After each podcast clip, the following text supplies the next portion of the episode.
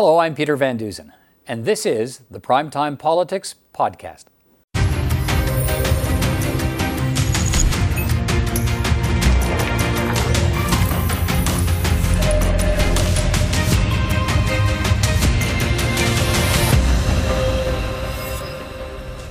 On primetime politics tonight, a military leadership rocked by allegations of misconduct gets a shakeup as the federal government also plans an independent body to investigate claims of wrongdoing.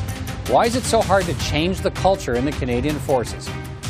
Our parliamentary procedural game slowing the flow of pandemic benefits to Canadians and blocking key bills and perhaps boosting the prospects of a snap election. MPs will be here to debate that. And waiting for guidance as more and more Canadians get vaccinated, the discussion turns to the rules for uh, distancing and socializing.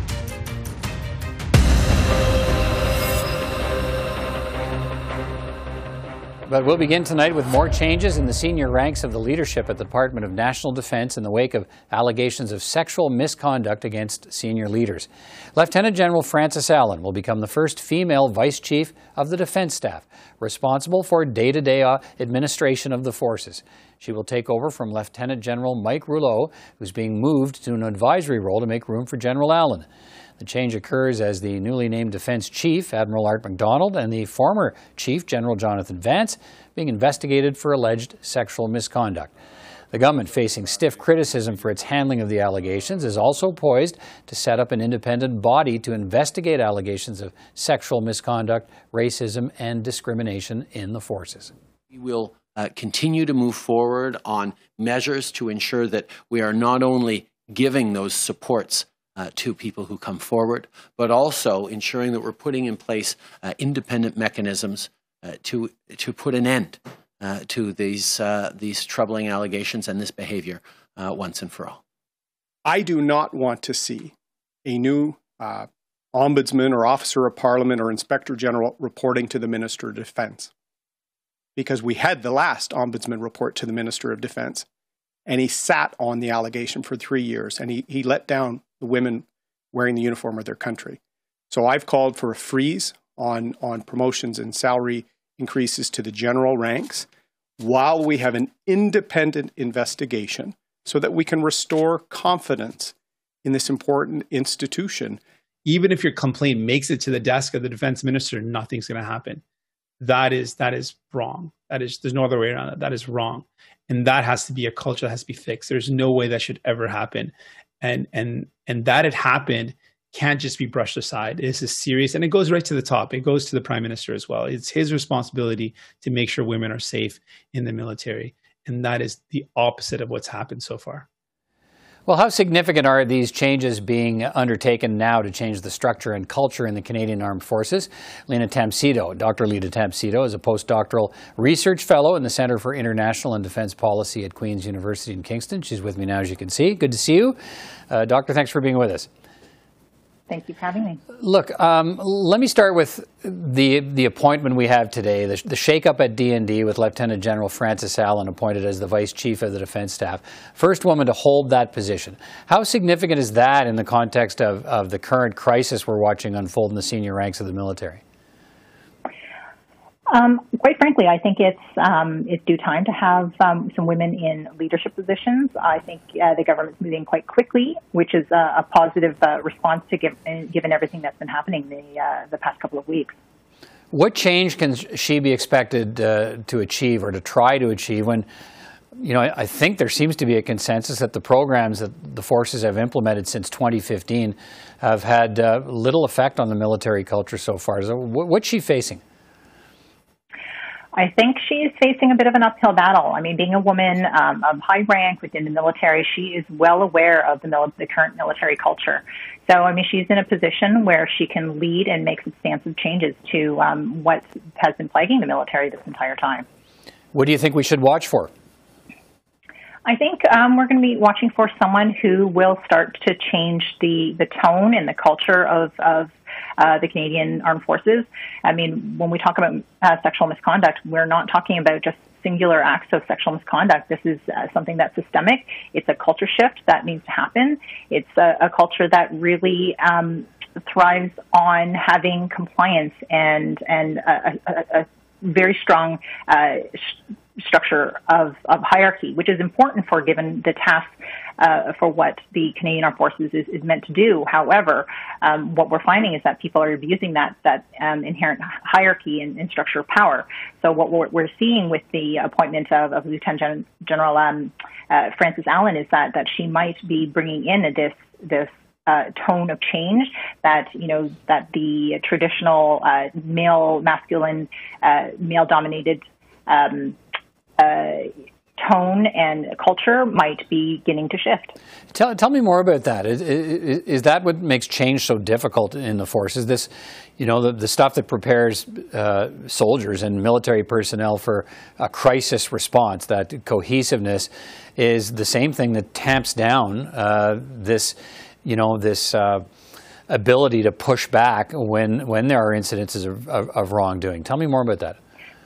Yeah, absolutely. So the military culture is characterized by compliance, of unity, of um, of um, cohesion, and once you know anyone sort of steps outside of that or challenges, um, you know, any sort of instruction or, or culture gets to it gets ostracized. So I mean that's what we've seen historically is that you know women are having a difficult time um, coming out and um, disclosing these these incidences, um, and so efforts have been made to change the culture. However, I mean we've seen you know various you know things come into place like Operation Honor, which have been implemented and with you know very little success. Mm-hmm. So with change in leadership and sort of leading this culture change, um, hopefully we'll be able to we'll see some uh, substantial changes. We're expecting the government to announce soon an arm's length independent investigations mm-hmm. body to take up complaints of sexual misconduct or racism, discrimination in the military, and, and take those investigations away from the military itself. How important will that new organization be? It is absolutely vital to have something that's outside of the chain of the command. Um, one of the things that uh, I've heard from the the research that I've been a part of is that you know there is um, very you know high levels of suspicion, lack of trust uh, amongst people who sort of step outside of you know what is the expectation of behavior and, and rule is. So having something that's arm's length that is not within the direct chain of command um, will come um, as a, a, great welcome for people who need that support.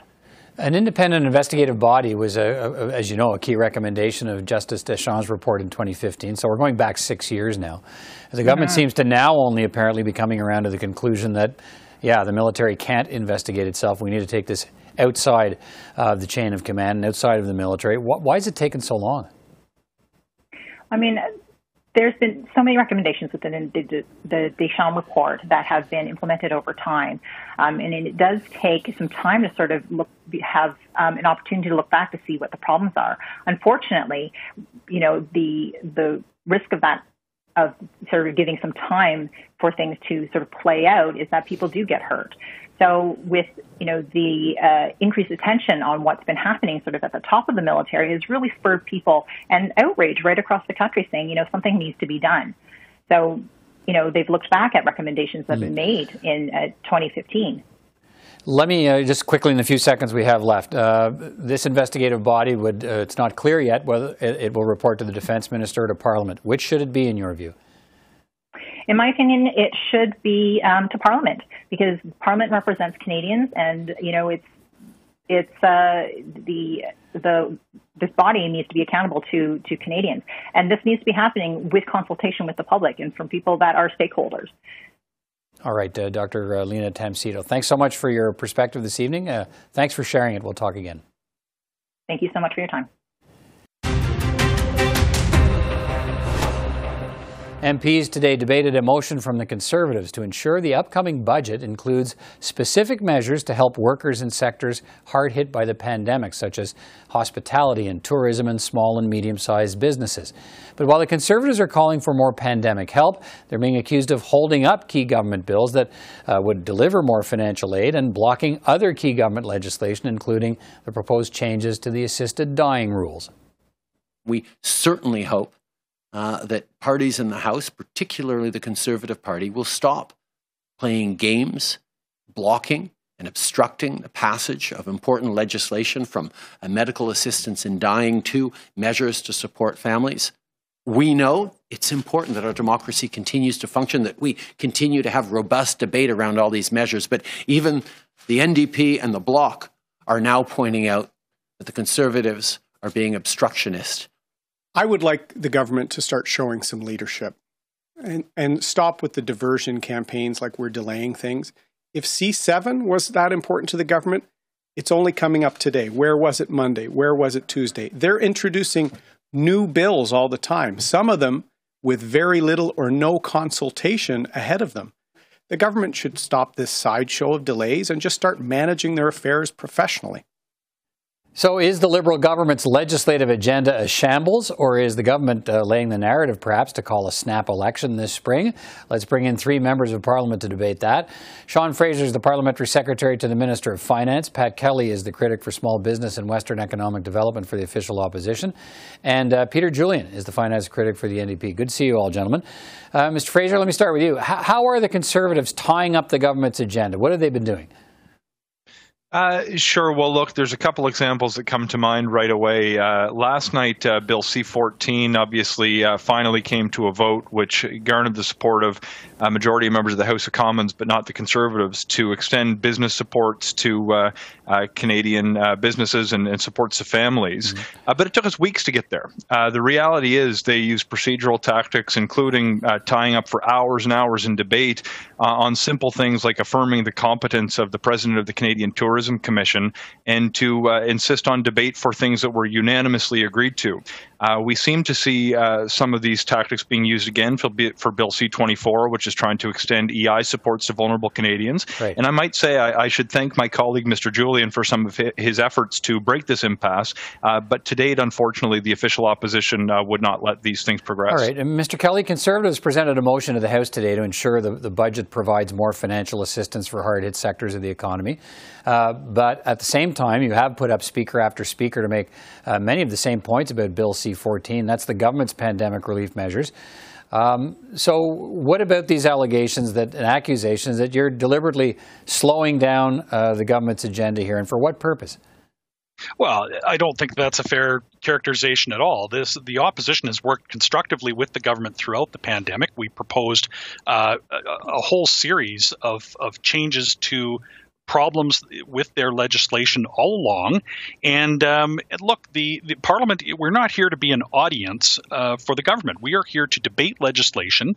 And part of the problems that we've seen in uh, in in bills that they brought about is uh, mistakes that have had to go back and, and be fixed later. And uh, we're not going to just uh, allow the government to uh, pass bills without debate and um, so the, gov- the, the conservatives are not. Um, we're doing our job as an opposition and debating legislation that is brought forward I, by the government. I, I, guess the argument being that C14 uh, is is provides some pandemic relief measures for Canadians, and so if it doesn't get passed, it's actually they're the ones who actually suffer for it.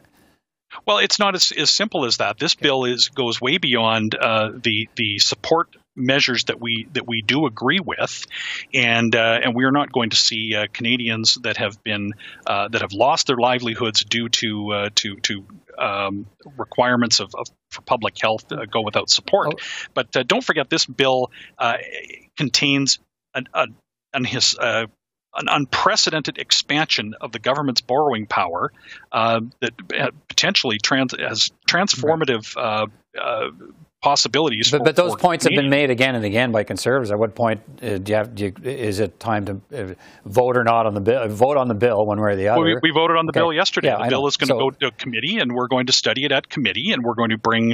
Uh, I imagine okay. each party is going to recommend witnesses for the committee, and we'll have a, a thorough, proper study at committee right, Mr. Julian, where, where do you come down on this? Who, who's to blame for uh, some of these important bills getting bogged down in the House? Well, I, I, think actually both both of uh, both of the other parties have uh, have, for their own proper reason, uh, tried to posture rather than moving moving things forward in a way that actually deals with. So, so did, did, Mr. Fraser th- did Mr. Fraser thank you too early in, the, in his opening comments? well, he, he knows that we set out a plan uh, this week. I wrote to the government house leader, and, and basically the, what the NDP's position is is that we uh, we certainly want to get legislation forward like C15, like C12, that the government has simply left uh, languish on the order paper rather than bringing it forward in the House agenda we believe that these are important pieces of legislation that the government hasn't hasn't uh, put forward, and I, I, think part of that is that they're preparing for an election, and this is part of their justification is to say, well, this legislation didn't get through, but they didn't actually put it on the agenda.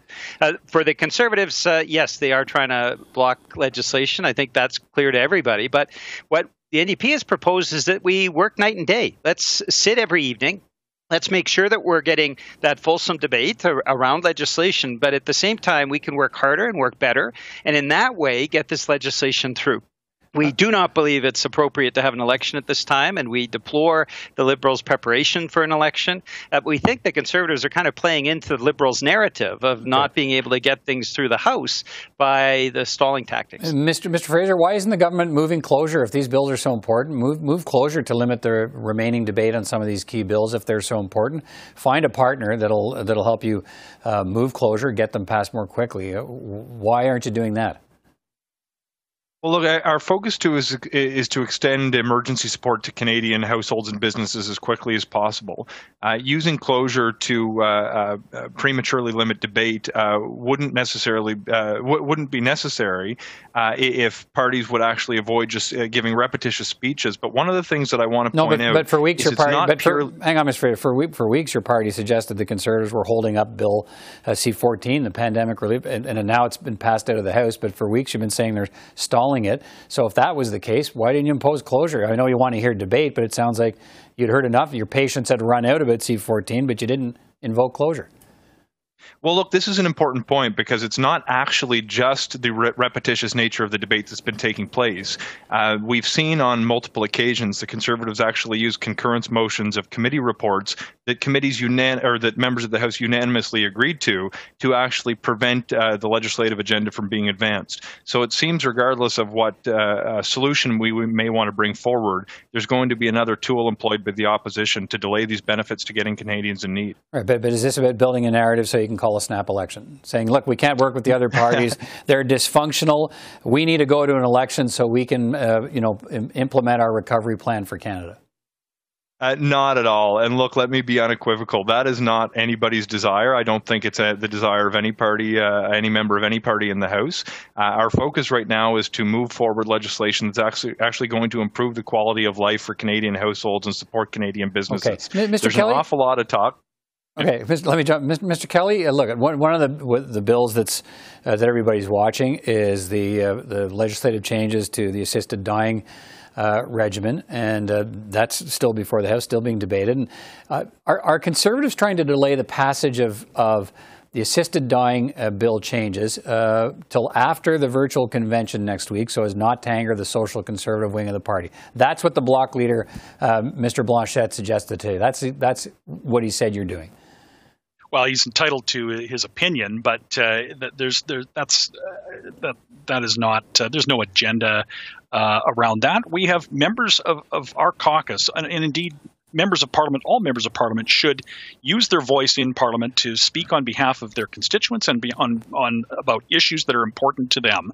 And um, we, we hear this, we've heard this throughout the last parliament, we heard it in this parliament, that uh, the, for the government to uh, characterize MPs doing their job, engaging in debate as uh, as just obstructing the, the government's agenda. Look, Bill C7 was seriously uh, amended, w- was mm-hmm. was significantly amended in the Senate, and uh, many members have um, have a different opinion of this bill now than they, they would have uh, before it was amended. The, the amendments are not trivial; they're they're f- fundamental to the to the bill, and uh, and they should be debated. Okay. And if, uh, if members not... want to debate them and have have something to say on the bill on behalf of their constituents, they ought to be allowed to do so. That's okay. their job. Mr. That's Julian, what they were elected to do. What's your view on that? Your leader, Mr. Singh, has said today the NDP isn't ready to support shutting down the debate on assisted dying because of the concerns of the disability community, and the NDP wants more funding for the disability community community. So, I mean, the conservatives aren't alone. The conservatives aren't alone in arguing for more debate on at least on C7. Well, where, where, what we've said is that people with disabilities actually need to have supports in place right across the country, and that's that's what we've been pressing for over the last few months. But the, the reality is, if if the Conservatives want more debate, we've said, we've suggested, and we proposed yesterday, let's sit all evening, let's uh, work harder, let's work smarter and this is what I what I find uh, uh, disingenuous is when conservatives will not accept these evening sessions that the NDP is proposing, but at the same time say that they need more debate. And and there is no doubt that Mr. Trudeau is preparing for an election. Jagmeet Singh has asked him repeatedly to uh, to be very clear that he will not call an election during this yeah. pandemic, and he's refused to answer. Okay, let me... Uh, the NDP's position is clear. We do not believe it is in Canada's interest to have an election in the middle of a pandemic. All right, Mr. Kelly, why not sit nights? Well, we, we have agreed to uh, to, to, additional sittings. Uh, sorry, to uh, to a, a, parliamentary workload beyond uh, that which is normal. Uh, look no further than our own finance committee that is uh, that is working uh, throughout yeah. the constituency weeks to make sure that, that private members' bills have time to be debated properly at, uh, at committee, and uh, we're we're all ready to to begin debate. But would you to, favor? To would you, but but you don't favor late night sittings of the House to clear some of this legislative backlog? Well, I think the the, the government has to be responsible for the mismanagement of its own uh, of its own uh, agenda and its own uh, calendar. I mean, this is a government that prorogued the House and created right, so its own but, series of that, delays. Like, I don't want to dwell too much, but that may be the case. But here we are, and if the, these bills, if you want these measures passed, and you think there's there's room for more debate. You can do that by having night sittings, regardless of who's responsible for mismanaging. Here you are. So why not more late night sittings? Well, some of these bills are, are the, look the the, C, the C7 uh, bill, as we've heard, other parties ag- agree that it needs to be to be debated and uh, and should be debated. Okay. Um, we have we have engaged in emergency debate in the evening. It's not like we haven't had evening sittings, and uh, we, we right. Have, but emergency debate, like I don't want to get into the weeds here with people. Emergency debates are a whole different set of set of rules and requirements than than well, having parties agree for, uh, unanimously to extend debate. Right. I, I, like, I, will have to leave it at that. Uh, we'll have a chance to come back at this, I'm sure. Uh, thank you all for your time today, gentlemen. Appreciate it. Pleasure as always. Thanks. Thank you very much. Take care.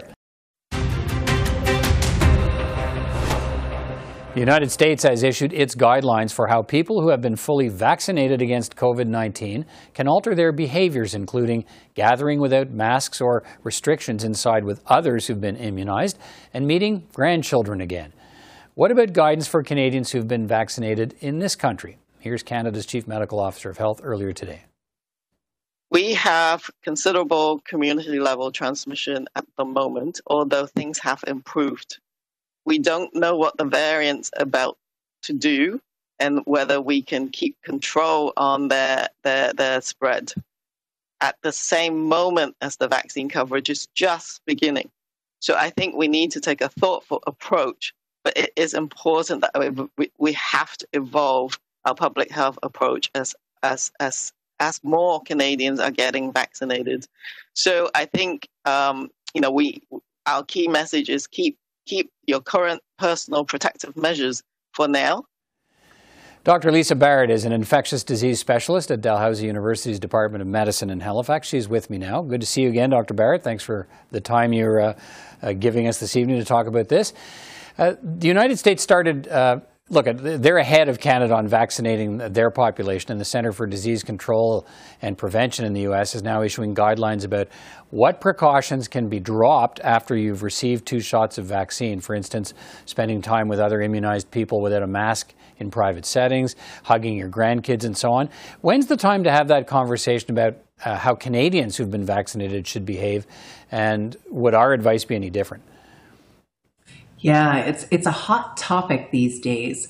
Uh, the rate of change of information and data around vaccines is very, very fast. And we're getting more and more information that says that even if you're not completely protected from infection with one of these vaccines, you certainly are protected from severe disease and the high viral loads, perhaps, that lead to higher or faster transmission. So it does seem uh, that the CDC guidance makes some sense. Um, here in Canada, we are further behind on vaccination and, in particular, getting uh, people fully vaccinated. So the CDC guidance does refer to people who are fully vaccinated and for uh, mask off behavior or activities in the home. So, still not random outings of mask off behavior with just anyone just because you're vaccinated. Right. Um, hopefully, we'll start to see uh, that we'll get enough people with both doses here in Canada soon. And it's a really good conversation to have, um, but we should be mindful of ongoing changes with variants. And if we do open that up, be also prepared to change it if we see a signal that it's a little too much too soon. Right. The, these are you know, these are some of the points that Dr. Tam made today. This concerns around still signs of community spread and uh, the saturation of vaccination. Right. Those two things are so clearly interconnected uh, when we start talking about when it's time to ease restrictions. Absolutely. So we're not talking about herd immunity or saturation immunity, even in the US, when they are talking about these CDC guidelines around getting some activities within the home, within family members uh, for mask off activity. Um, in Canada, I think we still have some good opportunities to include regular and routine testing, even if people have been vaccinated, to kind of augment and add extra layers of protection to their new social activities as they go forward. But certainly when community spread is present and or people haven't received both doses, even that in-home activity among um, unmasked folks who are coming from different places, perhaps, we should really take with a grain of salt. Go go low and go slow. Right. Uh, look, we're seeing a new outbreak at a, a nursing home in British Columbia uh, among residents and staff who have, in fact, already been vaccinated, and uh, some new infections in, in people who have had both shots of vaccine already. What should we take from that?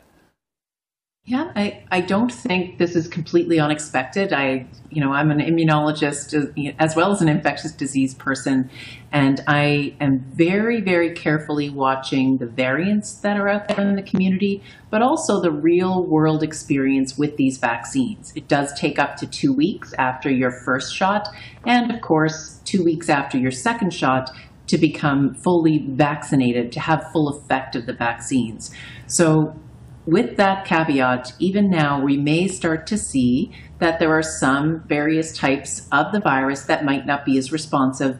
And this is exactly why continued testing, early surveillance is going to be so key over the next number of months. Mm. So I don't think I would expect that our fully vaccinated communities are going to be with outbreaks. We have to keep on with testing, tracking, and being very mindful of symptoms as we go forward. We are also hearing some cases of people suggesting, look, they might hold on uh, getting vaccinated, hold off rather, uh, so they can wait for one of the vaccines that has proven more effective, uh, rather than uh, maybe some of the ones that have slightly less, uh, uh, proven less effective. What's your response to that kind of thinking?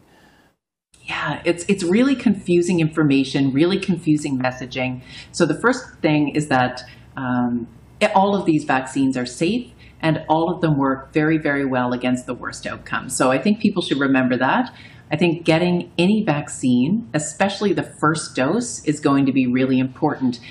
Even if people around you are getting that first dose and it's not perfect, perfect in terms of the responsiveness, no vaccine is, by the way, um, that's still better than having not vaccinated people around you. So, short answer hmm. take any vaccine that comes towards you, especially for the first dose.